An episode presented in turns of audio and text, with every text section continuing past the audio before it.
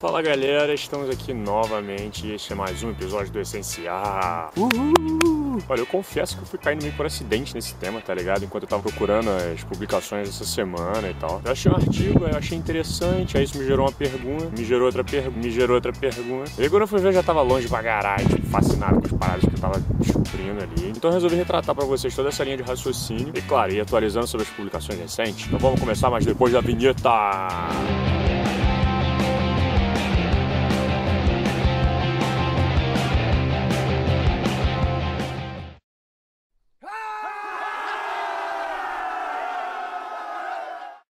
Bom, todo mundo sabe que para ter vida da forma que a gente conhece, a água é essencial. 70% do nosso corpo é só de água. Já tá mais do que certo que a vida surgiu no mar também, tá ligado? Ah, eu não acredito nisso. Então mete o pé, tchau, vaza. não, zoeira. Então, partindo desse princípio, se os cientistas querem encontrar vida fora da Terra, a resposta tá na água, certo? Eis que eu encontrei uma publicação recente da Nature dizendo que os cientistas avistaram um planeta interessante, um exoplaneta, na verdade, chamado HATP-11b. Ó, que bonito o nome da parada. Imagina astrônomos escolhendo de filho, tá ligado? Foco, foco. Esse exoplaneta fica a 120 anos de luz de distância da Terra numa constelação de Cisne, tá ligado? Bom, pra quem não sabe, exoplaneta, esse termo, tipo, é referido a qualquer planeta que seja encontrado fora do sistema solar, essa coisa, fica bem simples. E a parte interessante é que encontraram vapor de água pra caralho na atmosfera desse planeta, tá ligado? Eba, se tem água, tem vida! Então, esse é o ponto ter encontrado água lá não foi tipo quase que novidade nenhuma. Ué, que mais surpreendeu os astrônomos nessa publicação é que o planeta tinha uma atmosfera, tipo, muito clara, muito limpa. Geralmente os planetas que essa galera encontra, tipo, é sempre tem uma atmosfera completamente densa, sabe? É cheia de moléculas pesadas e, e de nuvens e de gasosas, um monte de coisa. E aí fica quase impossível você estudar a estrutura do planeta, a composição química e, consequentemente, a história do planeta. Irado, né? Maneiro. Tá, tá, mas,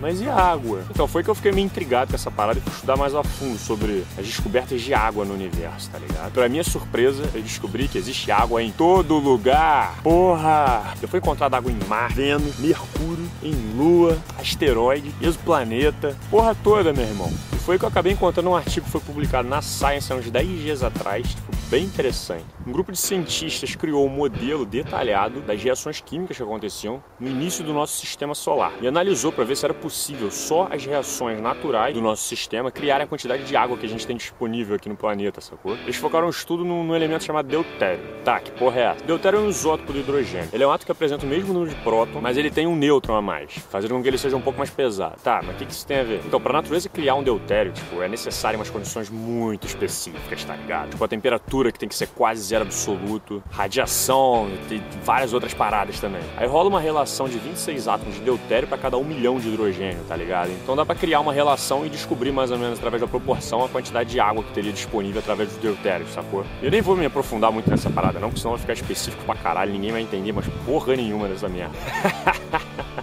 Mas o mais interessante é a conclusão dos caras. Eles concluíram que, pelas reações naturais do nosso sistema, não seria possível você produzir a quantidade de água que a gente tem aqui, tá ligado? O grupo estimou, cara, que 50% da água que tem no nosso planeta já existia antes do nascimento do Sol. Caralho! Cara, isso significa que tem água a rodo pelo universo, só esperando uma oportunidade para ela se estabilizar, tá ligado? Da mesma forma que ela fez aqui na Terra. Meu irmão, tem água em tanto lugar. De acordo com Jeremy Darling, uma palestra que ele deu no TED, que eu vou disponibilizar aqui pra vocês ver. Foi identificada água até no Sol, meu irmão, até no Sol. A água estava na superfície do Sol a 2.900 graus Celsius. Ah, caralho. Ah. Mas se tem tanta água, por que não acharam vida ainda, Slow? Então, essa é a parte complicada da história. Toda a água encontrada até agora ou estava congelada ou estava em vapor. Para ter vida do jeito que a gente conhece, é preciso que a água esteja líquida. Por isso ela precisa estar numa faixa muito pequena temperatura, que varia entre os 0 e os 100 graus, tá ligado? Tipo, é muito específico, visto que ela pode ir de menos 273 até mais de 3 mil graus Celsius, sacou? Tipo, existe uma faixa em volta das órbitas das estrelas que é conhecida como zona habitável. Isso significa que se você quiser ter esperança de encontrar água líquida em algum planeta, esse planeta precisa estar orbitando exatamente ali, dentro dessa faixa. Tem mais, não basta só o planeta estar habitando essa faixa, tá ligado? Isso vai, vai depender também da pressão atmosférica do planeta, da temperatura do planeta, da densidade do planeta, da formação dele, se ele é rochoso, se ele é gasoso, se ele é não sei o que, uma porrada de, de outros fatores para que você tenha água líquida ali dentro, sacou? Então são várias variáveis, vai diminuindo muito a chance de você acabar encontrando vida. Ah Mas o universo é gigantesco e quanto mais planetas a gente encontra, mais chance a gente tem de encontrar esses fatores específicos que eu citei. É um jogo de sorte. E a boa notícia é que os cientistas estão aprimorando cada vez mais as técnicas de procura e identificação dos planetas pelo universo, tá ligado? E o número de planetas encontrados anda subindo numa escala, tipo, bizarramente alta, né? muito alta. Esse gráfico aqui mostra como que o número de, de exoplanetas, tipo, subiu radicalmente, tá ligado, nos últimos anos. Só no ano de 2014 foram anunciados, porra, quase 800 planetas. De acordo com a NASA, até hoje já foram observados mais de 1.400 desses exoplanetas. E a tendência é continuar subindo muito, que significa que cedo ou tarde, um desses planetas vai acabar cumprindo as exigências da água. É uma pura questão de probabilidade, mano. E a gente está cada vez mais perto. No dia 17 de abril de 2014, a NASA publicou a descoberta de um planeta chamado Kepler 186f, encontrado a 500 anos-luz daqui na, na constelação de Cygnus. E esse planeta, meu irmão, ele vaga exatamente dentro da faixa da zona habitável dessa estrela. E o mais surpreendente, ele tem um tamanho muito parecido com o da Terra. Ele é quase uma segunda Terra, tá ligado? Ele é tão parecido que a galera já tá, tipo, abrindo champanhe para comemorar a descoberta de vida nessa porra. Tipo, é. Mas, como eu disse antes, ainda existem outras exigências e se sabe muito pouco ainda sobre ela. Ainda está em processo de estudo. Assim. Atmosfera do planeta, temperatura, pressão, o planeta é rochoso ou não. Até agora a gente já tem uns três números na loteria, tá ligado? Mais um pouquinho a gente ganha essa parada. Bingo! Irmão, pra você ter uma ideia, a NASA tá tão confiante de que vai acabar encontrando vida extraterrestre em breve que ela convocou no dia 18 de setembro agora, de pouco tempo atrás, cientistas, historiadores, filósofos, teólogos do mundo inteiro para um congresso com o seguinte tema: Preparando-se para a descoberta.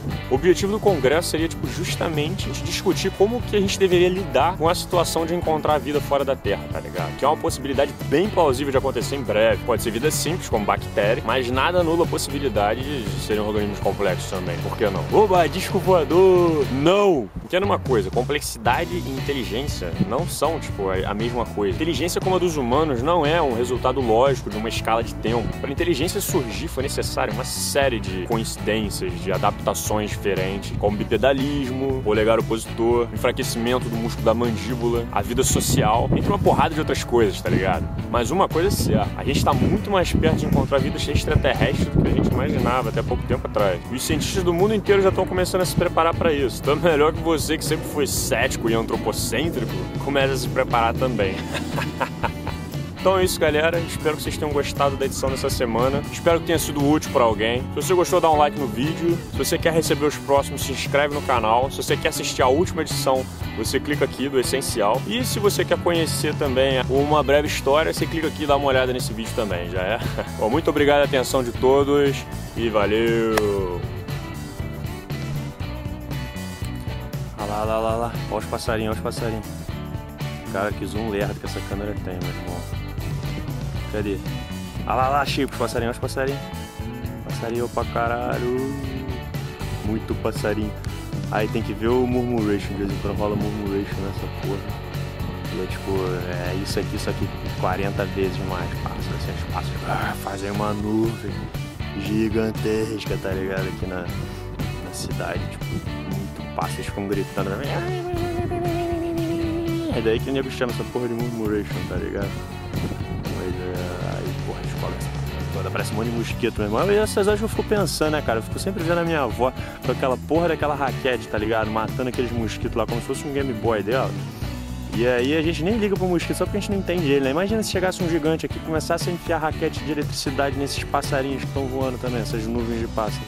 Olha que vacilo, né, cara? De matar um monte de passarinho que tá voando na maior liberdade. Ali, não sei o quê.